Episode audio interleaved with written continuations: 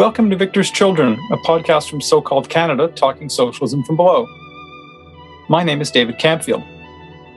I live with my partner and cat in Winnipeg, Manitoba, which is in Treaty 1 territory, the traditional territory of Anishinaabeg, Cree, Ojibwe, Dakota, and Dene peoples, and the homeland of the Metis Nation. All those of us in the Canadian state who aren't Indigenous need to commit ourselves to the struggle against settler colonialism.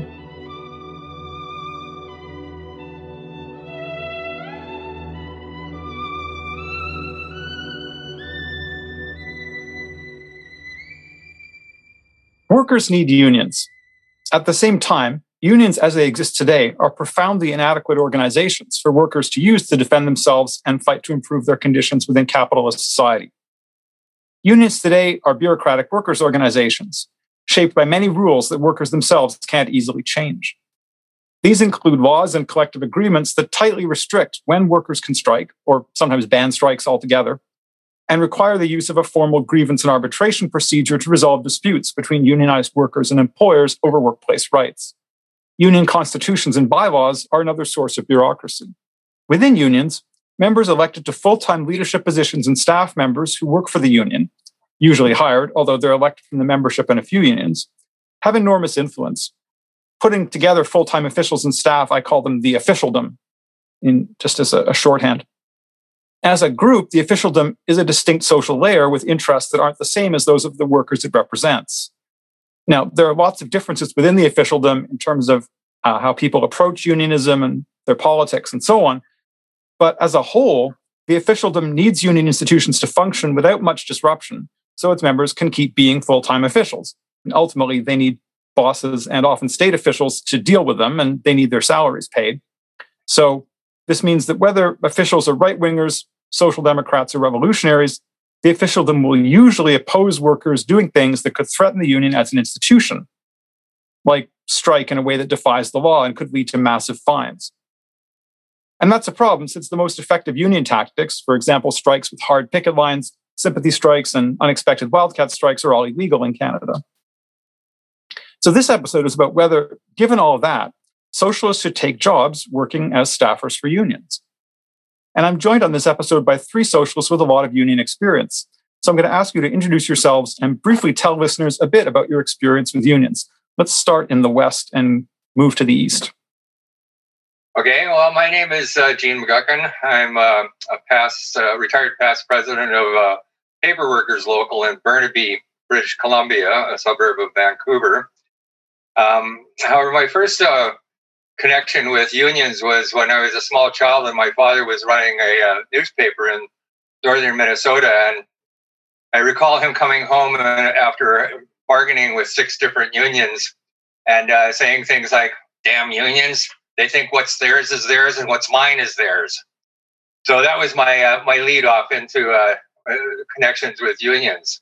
Several, uh, a couple of decades later, when I was um, trying to figure out what to do for a summer between uh, years at university, um, I suggested my father that I, I uh, rent a motorcycle and wander around the country working as a migrant worker so I could meet different kinds of people and try to figure out, um, you know, how other people thought about the world from, uh, you know, people that went to boarding school and universities and stuff like that, which was my experience. And he shook his head on the phone and said, verbally, uh, you're going to go have to be a goddamn union organizer.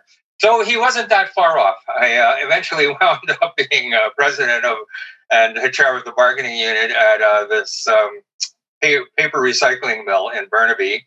I worked there for 28 years. I was um, president of the local for 10 years. I was on the executive and the plant committee to handle grievances and bargaining and stuff like that for 25 years. And I also published uh, because I had some experience working in uh, newspapers along the way too.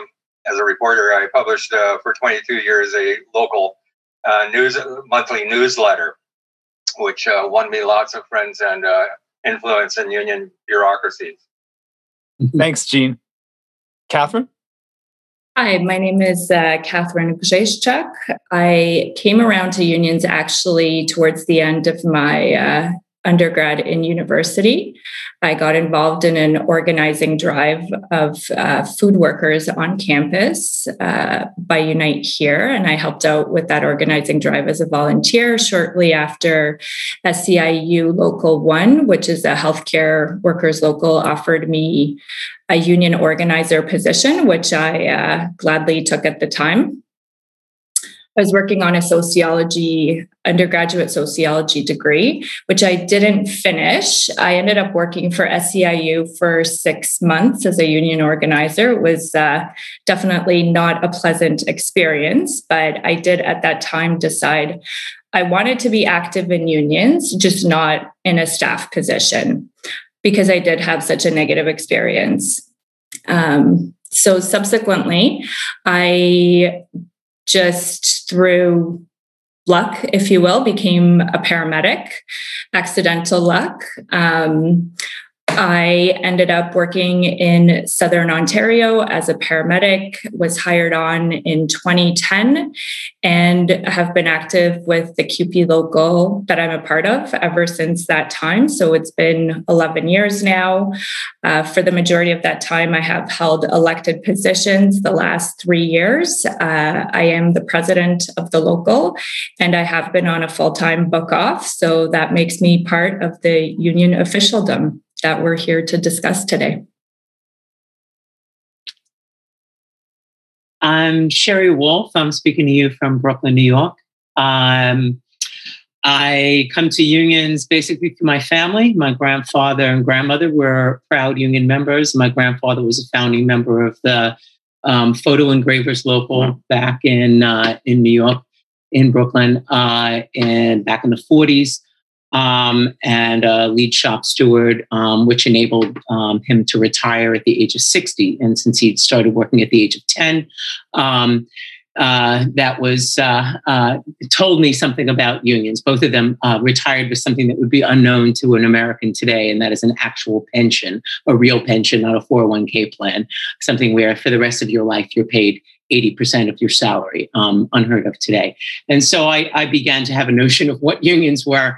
Um, as a result of that, I, um, however, had never been in one or worked for one um, in my working life uh, prior to the last eight years. I've been a revolutionary socialist active in the International Socialist Organization for decades, um, since the early 80s, and mostly worked on Madison Avenue in advertising, doing whatever stupid, useless job I could do that would require exactly zero brain energy so that I could devote my entirety of my life to radical politics and organizing and real things that mattered to me and pay my bills at the same time and dress the way I wanted to.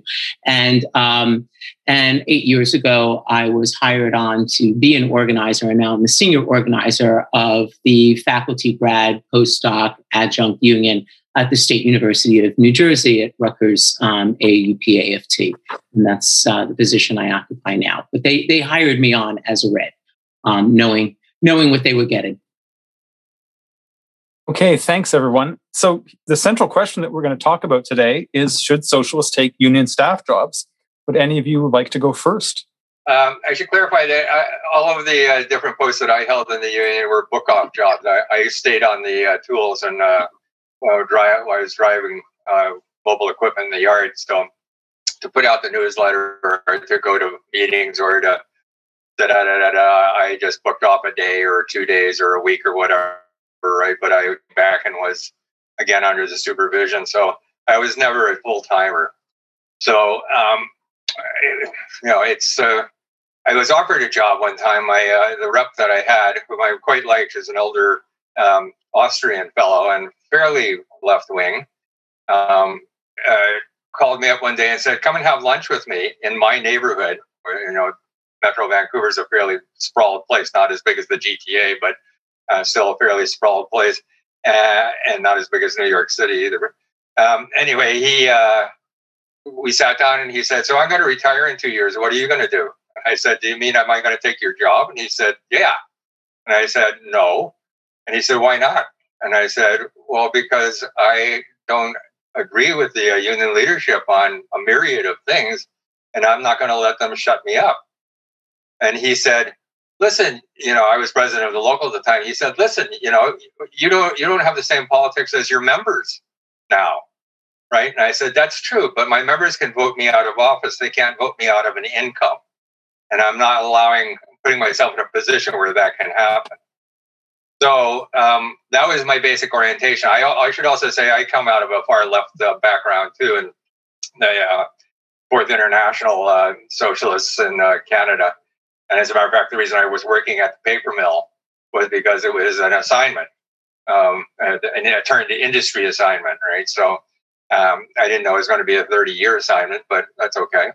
Um, and uh, anyway, it, it um, I just was prejudiced against the idea, but I also, over the course of my time, saw some evidence of it, which I'll not dominate the conversation right now, but it'll come up later in the discussion. I can go next. So I think depends on what you want to do as a socialist, right? Like if you're looking for a good income, then a union staffer position might be what you're interested in. If you're looking to shift union politics and workers' politics to the left, um, then it's probably not the position that you want to be taking. Um, so really, for me, it, it depends on on what you want to be doing, right? Like I have been asked multiple times if I am interested in taking a staff position with CUPE. I have consistently said no. Um, but the benefits that I have is I have a, a good paying job with job security, right? So I don't have to worry about my income. Um, the difference in income that I would see if I were to take a staff position would be not that not that significant. Um, I also like the job that I do. So if I am unelected or decide I don't want to hold an elected union position any longer, then I'm happy to go back to the workplace because I love being a paramedic. So, a lot of considerations, um, but as well, very cognizant that if I were to take a union staff job, I would be doing the work of the union that is not um, my favorite work, which is all of the bureaucratic and legal pieces of the union, um, which is really not why I got involved in the first place. And that would be the focus, as well as absolutely like pushing any kind of union activism within a tight legal framework which, like you said, David, at the beginning of the episode, is not how workers make gains. And so, because I don't have those financial pressures, uh, like like some other other workers that have taken staff rep jobs or staffer jobs for unions, I can continue to operate in my elected position and try to push things to the left and try to build um, you know, worker confidence and worker militancy, things that I would not be able to do to the extent that I can as a as in a staff position because um, you do di- direct the political direction of the union when you hold an elected position, and that's not something that is afforded to staff even though they they do find ways like niche places where they can have that influence um, but when push comes to shove they follow directions of those above them. I guess my approach to this question is to respond with two questions. It depends. What is the union and what is the expectation of that socialist? And and in that point you know my starting position is where catherine begins because i think any socialist who goes into being a union staffer um, with the expectation that it's going to be through that union work that your socialist politics is going to have its finest expression is going to be either either sorely disappointed um, or um, accommodate themselves and their politics and their own uh, definitions of socialism to what the union officialdom and the various leadership of that moment has determined that is. And that's what I actually see. I think it's the latter that happens more often um, than the former in my experience for people who stick around in organizing who go into socialists with that expectation. The other thing in terms of it depends in what kind of union. I mean, I landed in a very unusual place. I said I was hired on openly as a revolutionary socialist um, as somebody who's very outspoken on Palestine, as somebody who has been, you know, wrote a book on sexuality and socialism, and and has you know been active in uh, all sorts of uh, anti-imperialist and different kinds of politics for a long time. Um, they merely needed to Google me, so they knew that this was a known thing. But they also needed a street game. They needed a ground game, and I think that the approach because I was being hired by people who are entering into the leadership who are leftists themselves in the professoriate. And here's where it being a higher ed union, in a state that is run by the Democratic Party completely. Um, so it's a blue state, quote unquote. Um, and um, to be honest, we'll, we'll, we'll, talk a little later on about the Democrats. I've never been asked to knock on a door and make a phone call for a Democrat. I won't. But um, that is not that is an outlier situation for an American staffer in any union.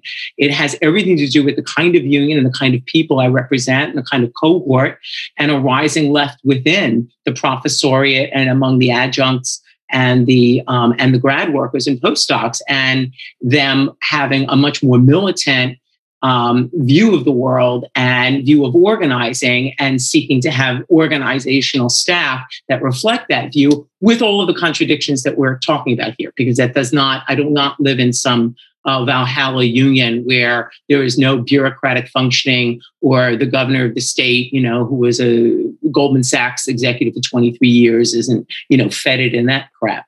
Um, I, that that is that is that would be a lie. But I think when you have members and who are rank and file, the leadership, the elected leadership of the union, actually remain in their working positions. They are not removed from the professoriate um, which is a very important distinction, as both Gene and, and Catherine you know, asserted, has created a different kind of a dynamic in this particular local, in this particular moment of radicalization, in which I have probably what I would consider as a revolutionary too much sway as a staffer. That can be a problem. Um, right? Um, with, with for rank and file, but in, in having identified a new leadership to then come to the fore. So, you know, when a staffer gets to uh, put their finger on the scale and play an outsized role in, in some ways, in cultivating a cadre of leaders who are black and brown and younger and women and represent left, more left positions, that is a kind of a um, thing that runs against the interests in some ways as socialists, but at the same time, you know, as rank and file, but at the same time has opened up the doorway and created a sort of vocal leadership that are basically leftists. Um, so it really does depend. Um, and it's fraught with contradictions and, and it's a minefield at times. And, and anybody who says differently, I believe, is not really reflecting the reality of union organizing, certainly in North America today. So here's a, a question, just picking up on that uh, issue about it depends. And that is should we answer the question differently depending on what kind of staff job we're talking about? Um, since clearly being a researcher or an education staff or a lawyer for a union is not the same as being a, a rep or business agent. Any thoughts about the different kinds of positions within the staff world?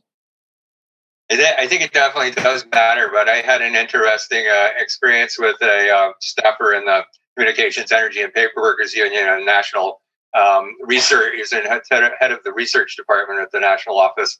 He came out of the Montreal Citizens Movement, which was a uh, 1980s, sure, not not that. Well, actually, it lasted quite a while, didn't it? Anyway, it was a a, a left wing um, nationalist uh, municipal party in Montreal, and uh, sort of re- regrouped a number of, uh, which there were no shortage in that city, leftists uh, into a municipal party that did some really good stuff over the course of a while.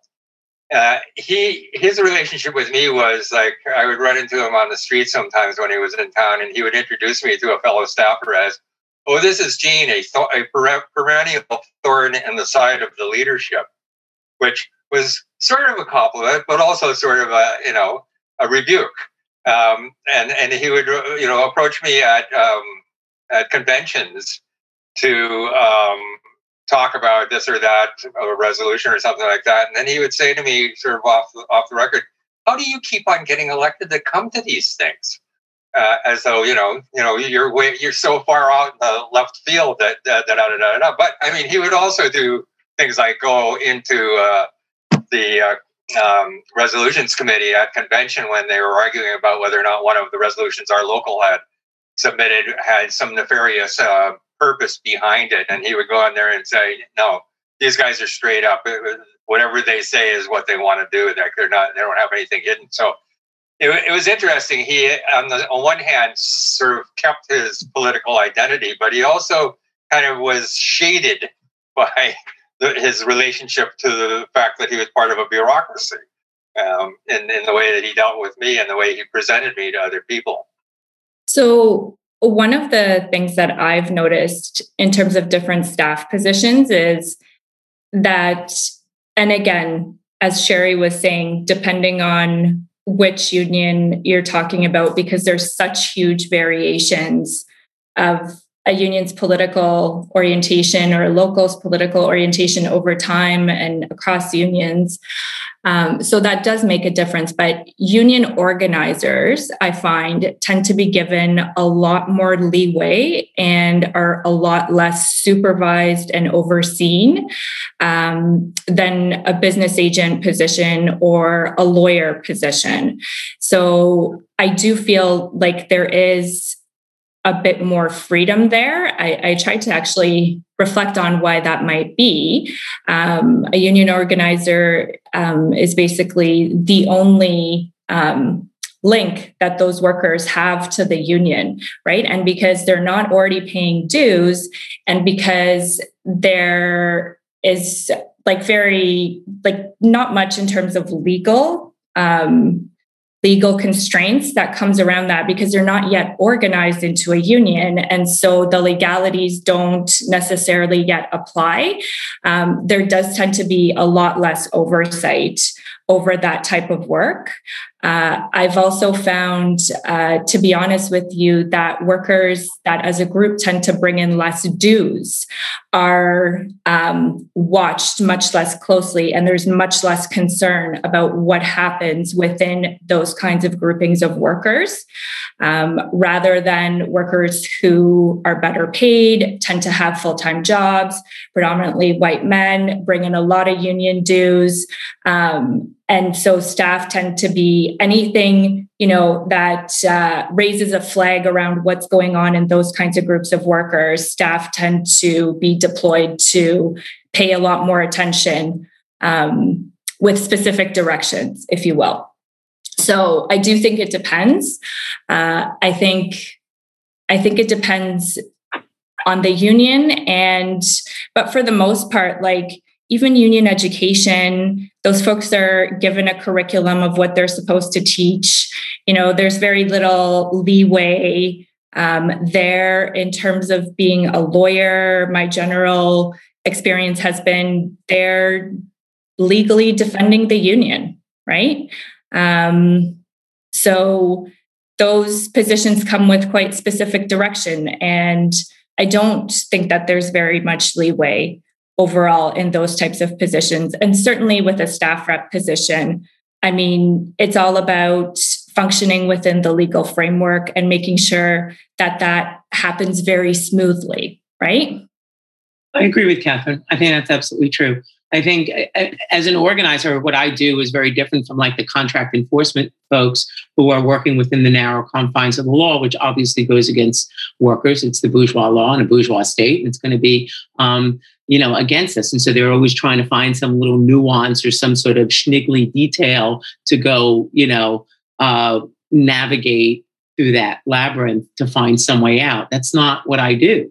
And I think that the reason why it's probably more possible, again, in certain kinds of unions, like the sort of union that I'm at, to be an out socialist um, and um, hold on to your principles and your politics and actually be respected by workers and and and and live to whatever degree a person can your politics because you're most in touch with the rank and file. What do i do all day? I mean you know i'm i'm literally in in faculty offices or you know in the coffee shop or in the bars or you know in their labs and listening to them about their issues. And so you develop a rapport and a certain camaraderie and um, and that has you know great you know um, I find it very fulfilling, um, frankly, as a, as a job. It's a fulfilling thing. You're able to help people. Um, you know, and I don't mean, you know, to get them some benefit. Yeah, sometimes, but usually it's about bringing people together for some sort of collective solution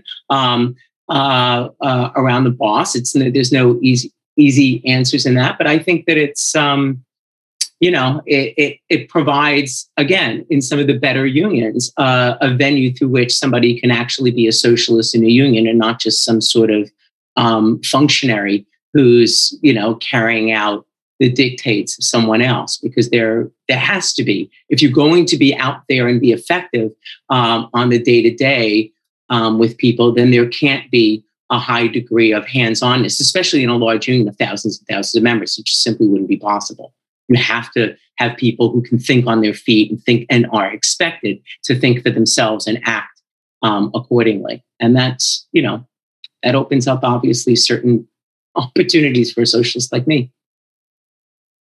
Yeah, and it's interesting because from what you've said, Sherry, that the local you work for is led by, you know, a pretty unusual kind of leadership are uncommon, unfortunately, um, in terms of the approach that they that they take um, which is very different from working for a national or international union. Where so even if you're a staff organizer, um, you're probably reporting to a head organizer, and they've got a very distinct ideology about how organizing happens. So on, I, I imagine this may resonate with your experience, Catherine, um, when you were involved as a when you had that staff job that you mentioned at the beginning. Um, so I think that's worth people thinking about in terms of um, you know if your staff, who do you actually report to? Who do you take your orders from? at the end of the day. Mm-hmm. So let's talk a little bit about um, things that some of the, the, pressures, I guess, that, that socialists and staff jobs face. Um, any thoughts about that in terms of what kind of pressures people find themselves uh, under to things that they have to avoid doing in order to keep their jobs when they work in conventional staff positions? Things that you might have seen happen or that you know about? I can give an example from this week. Um, and next week I'll give an example from next week. Um, and, and, that is we our, our union was actively and devotedly um, involved in a struggle, a local fight that pit the union in community, in coalition with people in the community in a largely Latinx, um, working class and poor community with large number of immigrants in New Brunswick. Um, which is where one of the main campuses of Rutgers is, is located, against all the powers that be, including the head of the university, but also the governor and you know all the big muckety mucks that run all the big things that muckety mucks run. And even though we were actively involved in this fight, and visually, Democracy Now! covered this fight, um, where we were you know out there in front. The minute it had gone against us, and there was now a groundbreaking of this cancer institute that swept away a poor Latinx school. As soon as the Democratic governor was there at a groundbreaking, you know, even though the community was out there protesting yesterday, our union was told, stand down, do not stand with the comment, because we do not want to embarrass the Democratic governor on the heels of him then running for office in which, you know, we will, you know, at least in some formal ways get behind him right? So you don't want so it becomes that sort of thing. That that i think is very you know around issues in particular um, with the democratic party for the united states becomes you know so fundamental and as to almost not be remarked upon in most unions because it's seen as it's just so normalized um, because they perceive you know public officials as actually that we we have to you know bow down to them and be obsequious to them and that not them delivering uh, for us. It's completely, um, you know, uh, from what it should be. So it's cockamamie, and that and that is, you know, and that is in fact, you know, and then of course the the the ordinary stuff would be, you know, being asked to go lie to people that if they just get out there and vote for this Democrat, that everything will be better, and we know that that has never been the case. Um, so you know, so things like that are more normal the kinds of things. But this kind of thing of not embarrassing certain people, treating the social movements and bargaining for a common good as a light switch at times that you turn off and you turn on, uh, turn on and off, um, but don't uh, seriously, you know, pursue them to the logical, you know, uh, conclusion in, in all of the fight. And so sometimes being fair with the friends and comrades in these struggles, despite what the intention is. That's what the outcome is when you have that kind of politics. I mean, I think whatever the political trajectory is, like what Sherry was talking about, at the end of the day, the constraint is that um, you're potentially not going to get a paycheck if you don't do what you're told to do. Right. And that's the very material reality of getting orders and following orders of those above you who do make the political decisions and you are in an employer employee relationship to them to me that is by far the the biggest constraint um, when it comes to expressing your political trajectory in that kind of employer employee relationship I can't uh, speak from uh, experience myself because I've never been in that position as a rep, but I can do two things. One, one is my wife was a, uh, a staff uh, rep for uh, the BC Government Employees Union for uh, 12, 10 or 12 years before she retired. And she reported that, sort of a, a, bleed back to the conversation we were having before about different um, situations that are better or worse she found that it depended on who was the leadership of her union uh, during those 10 or 12 years. And uh, some leaders, uh, the ones that she worked for at the beginning uh, of that period, were um, much more interested in um, mining the abilities and um, commitment of their staff reps and using them to uh, strengthen the union.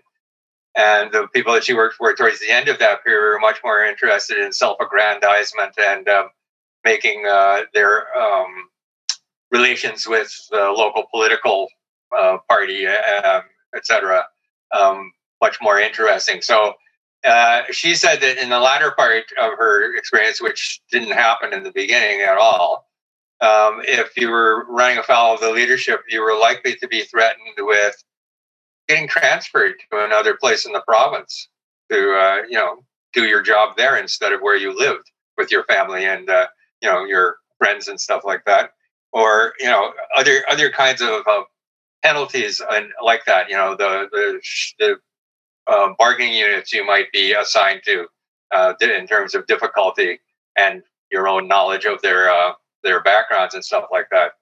So she found that kind of uh, troublesome. In my own experience, I've noticed an evolution in some of my friends, uh, erstwhile comrades, um, in the opposition, um, you know, in the Democratic left opposition within the union movement, people who used to be in the leadership of what we called 30 years ago the Action Caucus, where, you know, at one point uh, in the 1980s, the Action Caucus, which um, to give them their due, the Communist Party of British Columbia, which was still a fairly uh, strong operation in those days, was uh, the primary leader for it. But at, at, times we would arrive at uh, annual conventions of the BC Federation of Labor with 25 or 30 percent of the delegates meeting every afternoon under the flag of the uh, the uh, Action Caucus and doing things. And it was a it made the uh, the conventions quite an interesting tug of war or arm wrestle or whatever you you know you want to compare it to. Some of the people that were in the leadership of that later were in the leadership of the federation themselves. They won elections first of all to their union um, affiliates and then to the leadership of the, the federation. And uh, somehow their politics changed. I mean, one of them was uh, somebody who I was a, a friend with, and uh, a matter of fact, owned a cabin with uh, up on a uh, mountain nearby here. And one afternoon, we were up there in the winter time with our kids and tobogganing and stuff like that. Uh, the NDP premier of British Columbia, who was a friend of his, showed up with their family, and we spent the afternoon tobogganing and uh, hanging around and you know doing one thing or another. And over lunch uh, later in the afternoon, um, the question of my union, which had not my local but all of the big um, locals of my union, had been on strike. The, the entire paper industry of British Columbia had been on strike for six months at this point. This is back in the late 90s. And uh, the premier vouchsafed in kitchen table talk, I was later told, um, that he was going to order them back to work, that he was going to uh, use legislative strike breaking. So I happened to be going to a meeting of our uh, our uh, bargaining caucus with all the other locals in the province the next day. Uh, I wasn't a delegate to it from our local, but uh, I, I, was a president of the local, so I reassigned myself as a delegate, and I went to the, the caucus meeting and I reported this uh, conversation to the members, right, which caused a, a, pro, a good foofara. I mean, he wound up not being able to uh, politically do this but it uh, it lost me the friendship of the guy who hosted the luncheon and the uh, toboggan party and my partner um, at, at, the thing because his, his idea was you know oh we were just having kitchen table talk. I was going we were talking about legislative strike breaking right? And anyway so I mean I, I was astonished and there were a number of other things that happened subsequent to that you know around the uh, ferry workers strike in 2003 the uh, the hospital workers uh, strike in 2004, which almost led to a general strike, and the teachers strike in 2005. Um, the federation leadership played a, a, miserable role in all of those things under the same leadership as used to stand up at conventions under the Action Caucus um, uh, banner and uh, demand much better than the uh, than then leadership was doing. Catherine. I did just want to give one example that came to my mind while other folks were talking. So, um, let's say you're an organizer and you are sent in to organize federal state security forces for your union. Um, workers that either work directly for the RCMP or indirectly for the RCMP. And uh, that goes totally against your your political understanding of what a union should be and you refuse to do the organizing, uh, but because it is considered to be a political priority for top national union officials, they just send in some other organizers that are willing to do the work. Right? There's there's situations like that that I've that I've heard of, even though I haven't been directly involved in, um, but a lot of ways to to get around, um, you know, those kinds of um, even where where staff are given um, the leniency to be able to say no i don't want to do that type of work that union officials will just find other staff who who don't have those kinds of qualms and are willing to do the work. I think it's worth being specific about some of the other you know, techniques that uh, top officials use to keep radical staff in line. Um, one that I'll just mention, and I'd be interested in things that you might want to add to this, are sim- simply the the paycheck. That if people, uh, you know, if people end up uh, in jobs as staffers that are paying much more than they otherwise, you know, have been making, or much higher than the other kinds of jobs that are available to them, that can have a, a subtle, you know, influence um, on on people's decision making because you know if the other options that are available to them are just that much, you know, that much lower paying. Um, and in exchange, of course, for that that high salary comes the expectation that you're going to work very long hours, uh, extremely long hours, um, and that you'll ultimately do what you're told or not do anything that would be, you know, not what the higher ups want done. And I think that I'm, you know, this may seem pretty obvious, but I think for some people who may be new to the labor movement and think that getting involved uh, in working as a staffer is a, is a way to make change in the labor movement or something like that, I think um, it shouldn't be passed over lightly other things that people would like to add in terms of some of those kinds of techniques or methods? Well, I think Gene was already referring to this before, which is that recruiting vocal activists from um, within elected positions into staff positions very purposefully to get them to shut up basically and to bring them under the direction of the union now as a boss is is actually a technique that gets used to um, to get rid of potential opposition right? Um, whether opposition in the sense that you're concerned that an opponent might unseat you and win your position instead or whether just to stop the constant um, criticism or you know different pull in a different political direction that that is actually a technique um, that gets used to um, to shut radicals up within unions is to pull them into that relationship of being a staffer where now yeah david you're absolutely right. They're seeing a paycheck that they wouldn't have seen in their previous uh, position but it's premised on the fact that you will follow orders. But just a brief addendum to that on the basis of my wife's experience that um, people are also recruited into uh, staff jobs um, and this was in the first part of her employ at the BCGEU um, by people who were wily about uh, radicals having uh, too much influence among the membership in a whole bunch of different ways, uh, and thinking that those radicals might uh, contest for leadership later on. So the uh, leadership uh, then would swoop down and grab those people and say, "Hey, you know what? You should work for the union. You you do a lot of good work and stuff like that."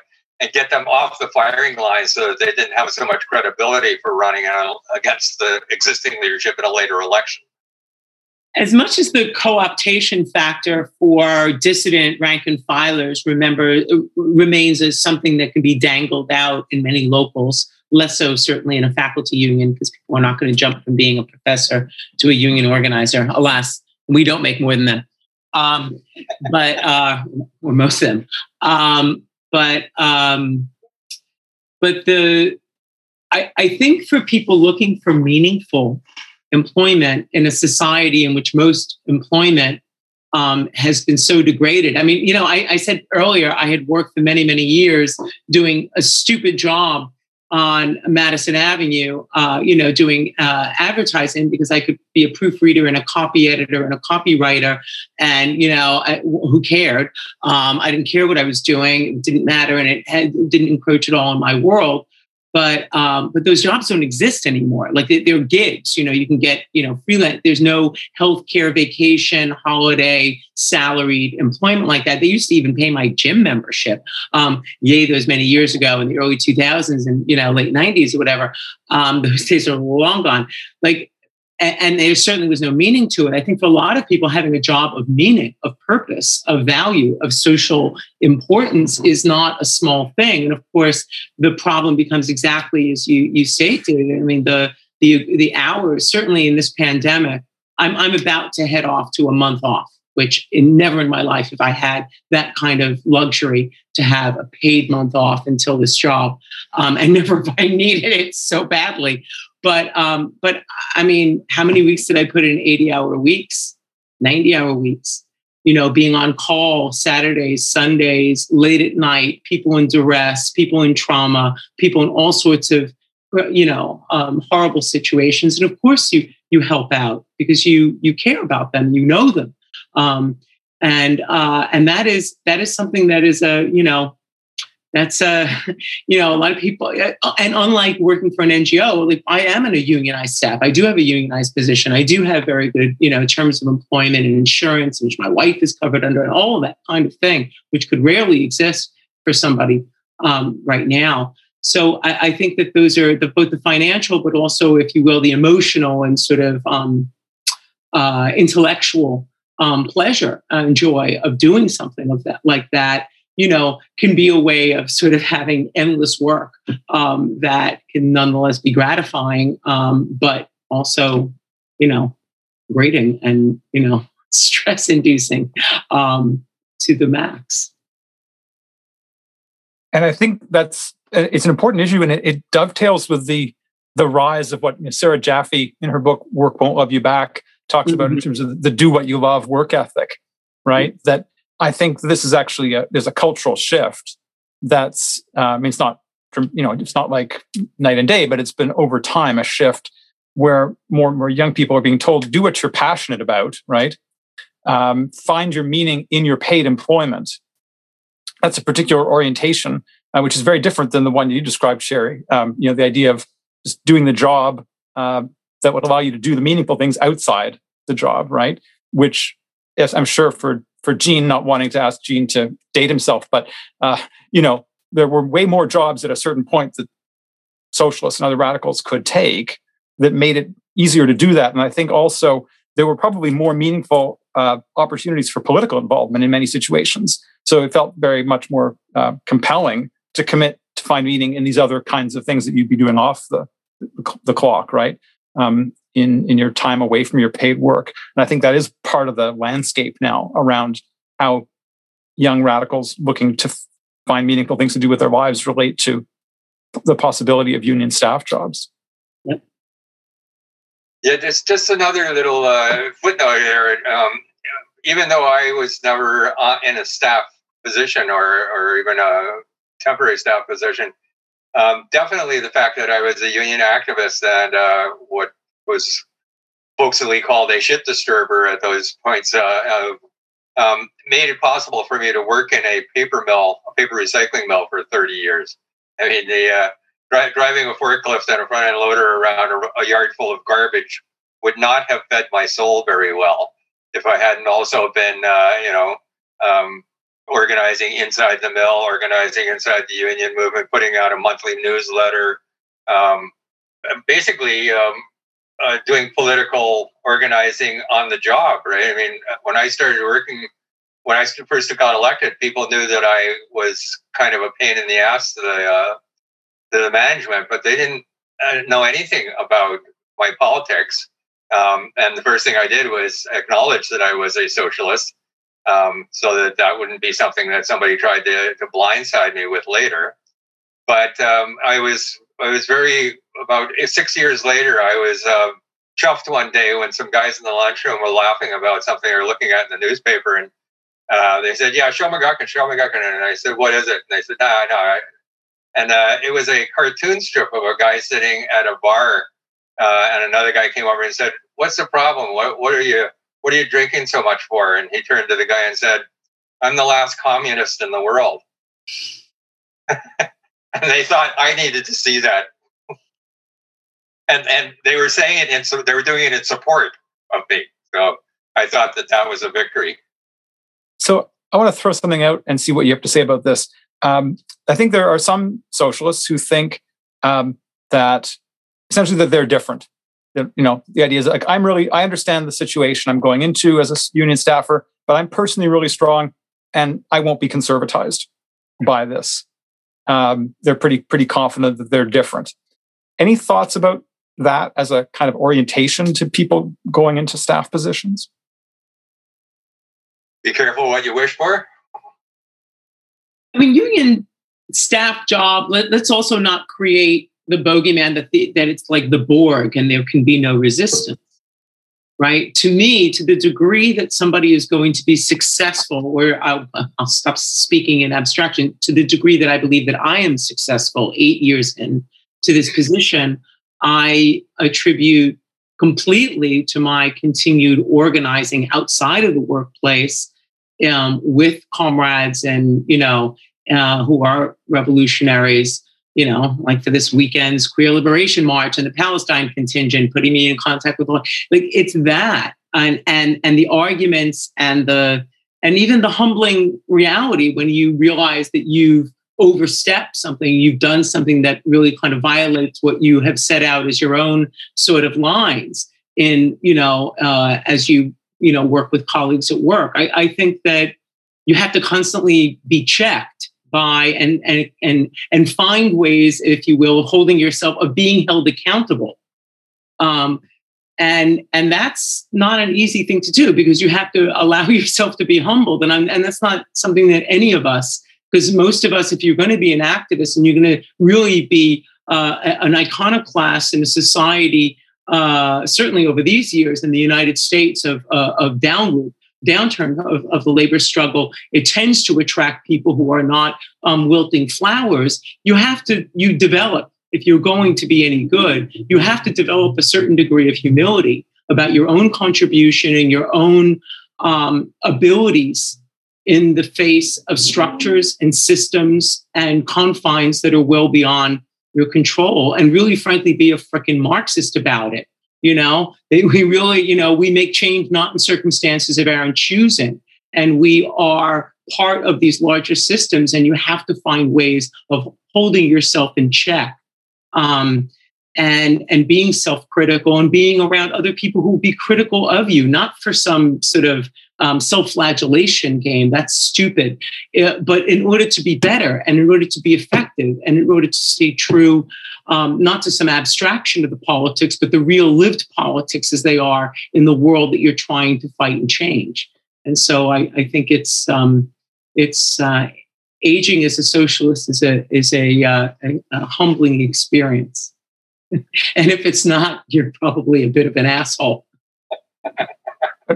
I, I, think that the, the word accountability there, you know, which of course can be abused and so on, but I think that's really important. That question about people in staff positions recognizing that no matter how, you know how much personal integrity they have, that they are operating subject to forces they don't control. And so then the question is, what uh, forces, other forces, more positive forces, are you subjected to, as well as the the more the, the more negative ones? Um, you know, I think there's a big difference between being, uh, you know, a staffer when there's a, you know, a militant rank and file that acts as a pressure on someone, um, as opposed to being a staffer in a situation where that's not the case at all. Um, and so I just think that questioning that kind of ego um, and uh, and so on that some people have, and not thinking about those broader contexts is really important. I did want to get back to your previous question, David, because I uh, did have a thought about that in terms of the do what you love work ethic. I think one of the things that I've noticed is even holding an elected union position, it's, and I think Sherry already focused on this a bit in terms of the sheer like volume of work that you're dealing with, but also the unions internally are contentious places, right? You hold a union position, you're facing opposition from the employer who has the ability to fire you at the end of the day. You're facing opposition from your own members, um, some of who have right wing politics and would like to see you go as well, right? You're constantly in a difficult position. It's uncomfortable. Um, you never know if you're going to get reelected or if your life's going to change. You're going back to the workplace. There's a lot of internal petty bullshit that goes on um, because people are vying for positions. It's extremely tiring, right? Like it can just tire a person out. And so I find it's in those circumstances that then looking at a staff position becomes um, a viable and a good alternative because you'll still be able to do the the parts of and I think what Sherry focused on is being rewarding, inherently rewarding work. It's interesting. It's interesting to do bargaining. It's interesting to do grievances. It's interesting to deal with these things as opposed to going back to my job where I'm cleaning a hockey arena, right? But to get rid of these constant political pressures, I'm just going to move into the staff position I'm just going to focus on that part of the union work without all of these other um, distractions and stressors, right? And I think I've seen people make the jump with those kinds of considerations. Um, of course, you're walking into a situation where you're now facing new constraints and different constraints than than what you were subjected to before. And I do think that um, staff work like insane hours, right? It is a position where, um, and now it's your permanent position, right? So you can't just walk away from that. And I think that's that's also one of the things that I always consider is, you know, at the end of the day, I could just give two weeks notice to my employer and go back and do my 42 hours a week and just be fine. I'll have the exact same paycheck. But if I were to move into a staff position, I don't have that out anymore, right? And I'm looking at working 89 hour weeks um, with no way out for until I, I retire, right? So I did want to just uh, go back to that question. Thanks. Yeah. So, my fellow uh, editor of Midnight Sun magazine, Daniel Sarah Karasik, um, said, you know, in thinking about this question that we've been talking about, that uh, in their words, the need to find decent paying work that isn't entirely hateful in a brutal job market plays a huge role. That was their words in, in why socialists take union staff jobs. And so I'm thinking about what Daniel Sarah said and some of the socialists who I know um, and respect who work in staff positions. I might be thinking, and they might be saying, well, some of these people that I can think of, um, you know, I agree with everything that you've been saying, but I needed a job that paid more than poverty wages and, and had benefits. Um, and, you know, any any thoughts about what kind of things we should say in response to that to that challenge? Because i know sometimes people question even the validity of asking the question should socialists take staff jobs? Because they think it is a kind of a personal attack on people which is certainly obviously not the spirit in which we've been discussing it. I think we've been discussing it from a perspective of you know what you know, as socialists works um, and in terms of trying to carry out the work that we want to do and also caring about the, the lives of the people who have these political commitments so Anything you'd like to say about that in response to that kind of challenge? Well, isn't any job? Uh, I mean, nobody, no, no socialist is going to argue um, to themselves or to any of their comrades. Go take this, you know, the worst paid job you can find because um, there's some sort of nobility in getting crappy pay and no benefits. Um, what are the you know what are the clean the, the clean jobs? What are the noble jobs out there?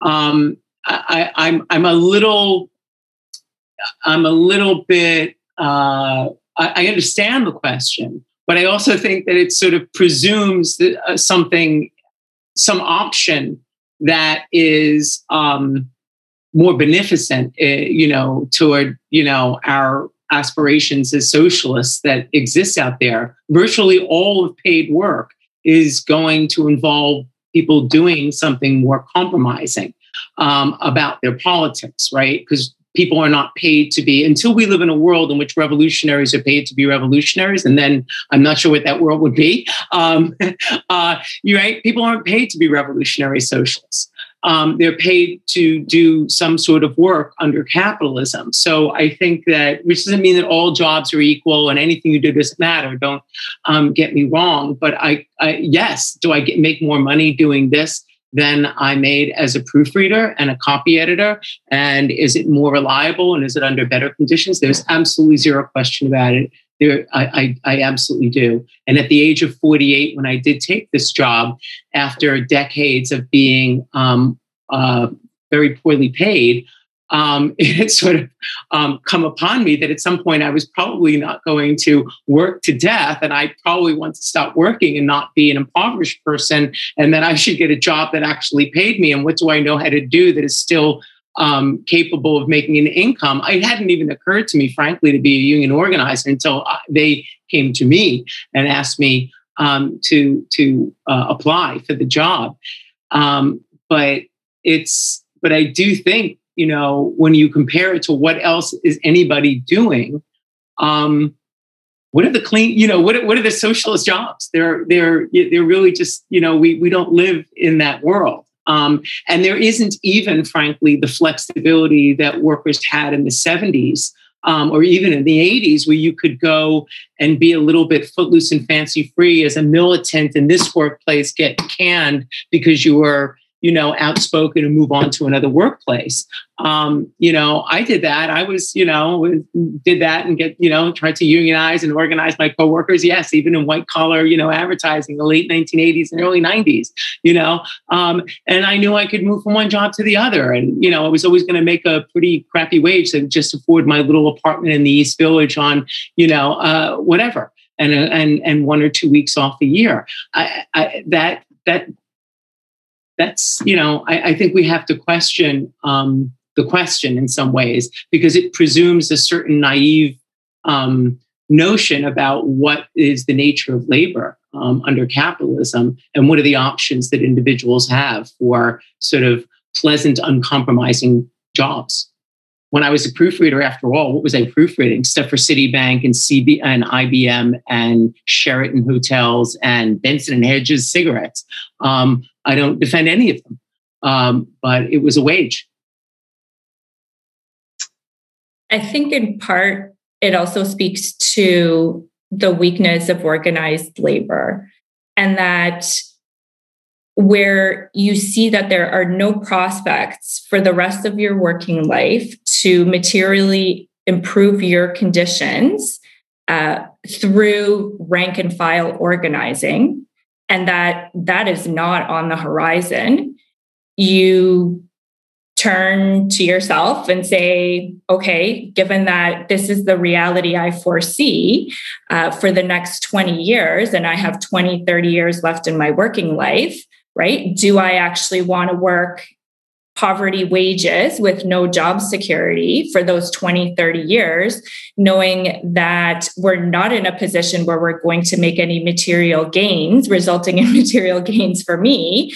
And within that context, an individual solution of moving into a staff position becomes very reasonable and very like it's understandable why people do it right and i think that's where i started off with saying i'm in a privileged position where i make a good wage. And so i don't have to worry about poverty. And so the decisions that i get to make um, you know I, I have that freedom to not move into a staff position. But i think we need to think back to like what actually are the realities, the material realities of gaining improvements collectively in this moment in time. And frankly, like they're not really there. And so, within that context, of course, people are going to take staff positions in order to improve their own material reality. Yeah, I uh, generally um, advise people that are starting to politicize and that are uh, getting themselves into situations that are um, frankly not very good for them and health wise and stuff. I, I, I, say to them, you know, the first responsibility of every revolutionary is to maintain themselves in good fighting shape. So if that means that you have to retire from the front and rest every once in a while, retire from the front and rest because that's your responsibility. But also, uh, in terms of this question, it's another that depends, right? I mean, when I got the uh, job in the uh, paper mill in 1979, I, I was, um, you know, I was supposed my life trajectory is supposed to be completely different when I when I went and uh, uh met up with some old schoolmates uh, 10, 12 years later, and I told them I'd been working in a paper mill for a decade and a half. One of them said, "Is this the beginning of a Fred Flintstone joke?" And the other one, because we were Catholic, said, "Oh my God, you've lived the gospel." And I went, no, no, actually, you're both wrong. It was a political assignment. Um, and it was a political assignment in the context of a, pro- of a program that was being carried out by hundreds of people across the country to try and accomplish something. So in that case, the question of whether or not you were in, you know, going to have, go and get a job that was fulfilling and paid you a decent wage and stuff like that was in a completely different context than just your own self, uh, you know, looking after yourself. Um, now, you know, it's altogether likely, well, possible anyway, that after I had been working there for four or five years in the political organizations that had um, uh, formed this uh, campaign and that I'd been acting on behalf of, if they had stayed in existence, but they blew apart and became much smaller and less effective organizations, it's possible that I would have left. But it was 1983, and unemployment like became incredibly uh, problematic across the, the country. And I had seniority. So I stayed there for another three or four years and, uh, you know, wound up running for the leadership of the union and then being able to, you know, have some power to transform my own circumstances.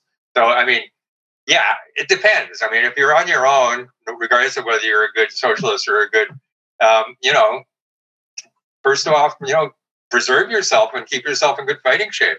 If not, then there's a whole other bunch of uh, calculus that goes into it. So another maybe a question we could perhaps wrap up with um, would be for people who do recognize the potential power of unions and really want to make a commitment to to building that, uh, even in the difficult circumstances that we find ourselves now. Um, what's the alternative to the staff route for people who who want to make that kind of commitment and involvement. What what would you say to, to people who uh, are thinking about those kinds of options? Good question. I am asked it sometimes, and I would generally tell people find yourself a public sector unionized job that you can see yourself doing for decades to come. And, um, you know, and find comrades eh, or create comrades around you in that workspace because um, you know it people who are going into with that perspective are coming out of very often student organizing politics or community organizing politics and they think that union organizing is similar and it's not. It, it, it has very little to do with that right? In community or political social spaces, you're coming together with people who've made a conscious decision to come together around the fight against US imperialism or for Palestine or indigenous water rights or whatever it is that the social movement is about. That's, you know, in a union, you happen to be in the same workplace, you know, and that, as we know, um, is a really a, a world of difference. So you have to find something that you you won't find detestable that you think that you can live with in this country, at least in the United States, you're generally speaking, if you're talking about unions, uh, a public sector job. Um, and often for people with some education, you're talking about something in either education or healthcare, um, whether it's K through 12 or higher ed or, you know, nursing or whatever. Um, so I think that, you know, those are, you know, it's not surprising that that's where, you know, also we're seeing a concentration of a sort of militant minority of socialists who are, you know, playing an active role in agitating among their colleagues and their coworkers, um, that these are places that folks um, have landed because there's so few um, places that are palatable um, to those of us who are socialists. And if I were 30 years younger today, um, uh, if I, you know, if I were 26 years old right now, I would, um, I would suck it up and continue and uh, with being a teacher. I walked away from that some years ago. Um, I would have stayed and done that, but that was not, you know, long ago and far away. Um, didn't feel like an option um, in New York City at the time. So, but that's what I would do. And I think that that now I'm hearing Sherry talk about this, that that was probably the advice that somebody gave me. And that's that's exactly what I ended up doing um, in the in the late 2000s.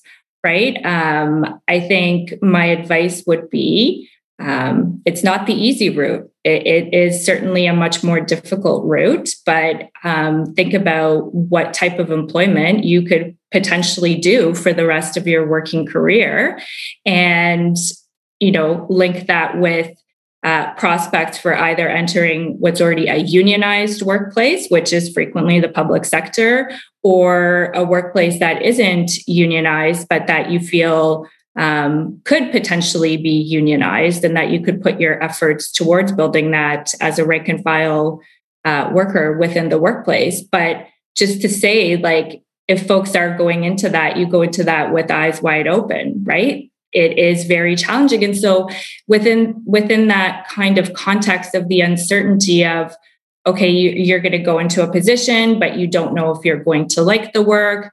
You don't know what kind of union you're going to find in that workplace or whether you're going to be successful in organizing a union.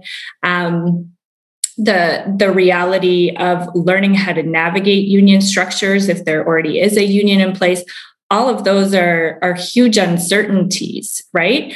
Um, so within the context of having that kind of conversation and giving that type of advice to to folks that are younger and that are looking to figure out how um, they can get involved in union spaces like the idea of taking a, a staffer job which you can get into within you know a few months that becomes a much easier route to uh, to take to do that kind of work, right?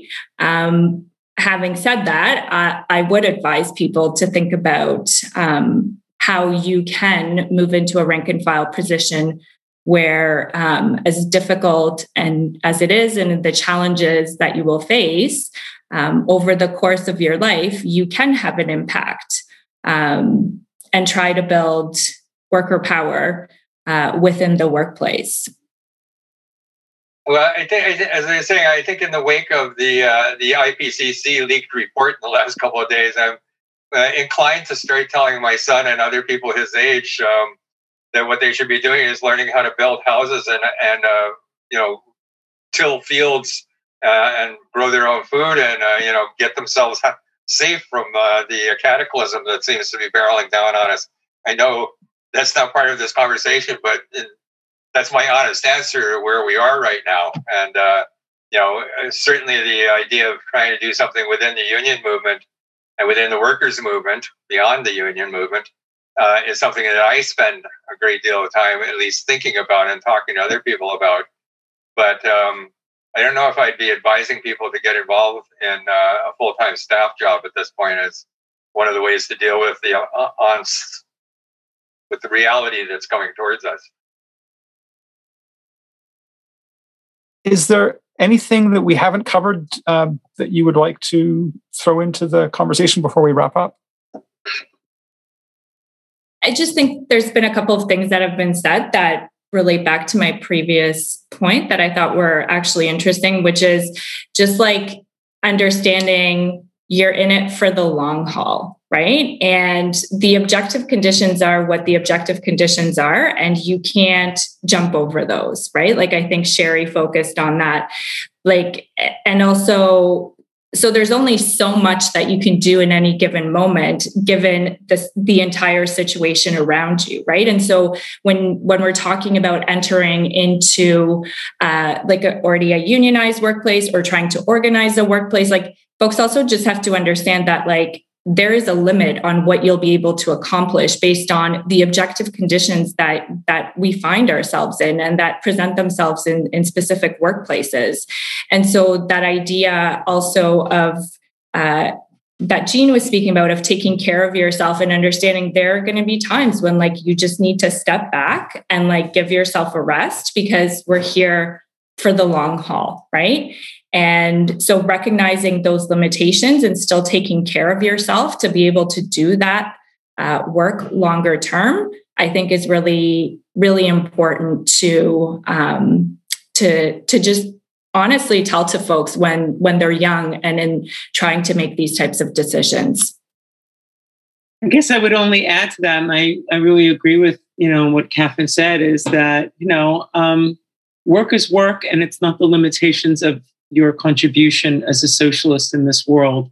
And uh, and most of the most most of the most meaningful contributions you make politically are likely to exist um, for most people outside of their workplace um, until things are at a much higher level of uh, of resistance.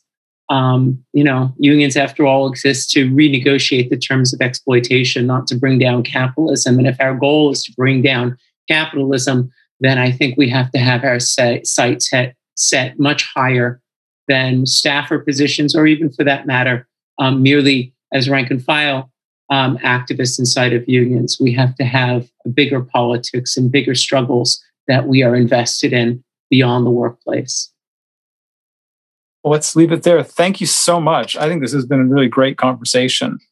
Well, thank you, David, for bringing us together. This has been a helpful conversation, and, and it's lovely to meet comrades. Yes, indeed. Yes. Th- thanks for that, David. It's great to meet you, Catherine, and uh, and uh, Jerry. Likewise, and and yes, of course, thank you, David, for for bringing us all together. And um, yeah, it was great to meet you, folks. That's it for this episode of Victor's Children. I'd like to thank Jonathan Croker, the producer of Victor's Children, without whom the podcast wouldn't be possible. I'd also like to thank Posey Legg, who designed the graphic for Victor's Children. If you found the episode worth listening to, please do tell other people about the show, since word of mouth recommendations are especially helpful. If you don't subscribe through your preferred podcast app, please do. And while you're there, please give the show a high rating, it helps to promote us. If you have a suggestion for an episode or some other kind of constructive feedback, feel free to be in touch with me. You can contact me through victorschildren at gmail.com.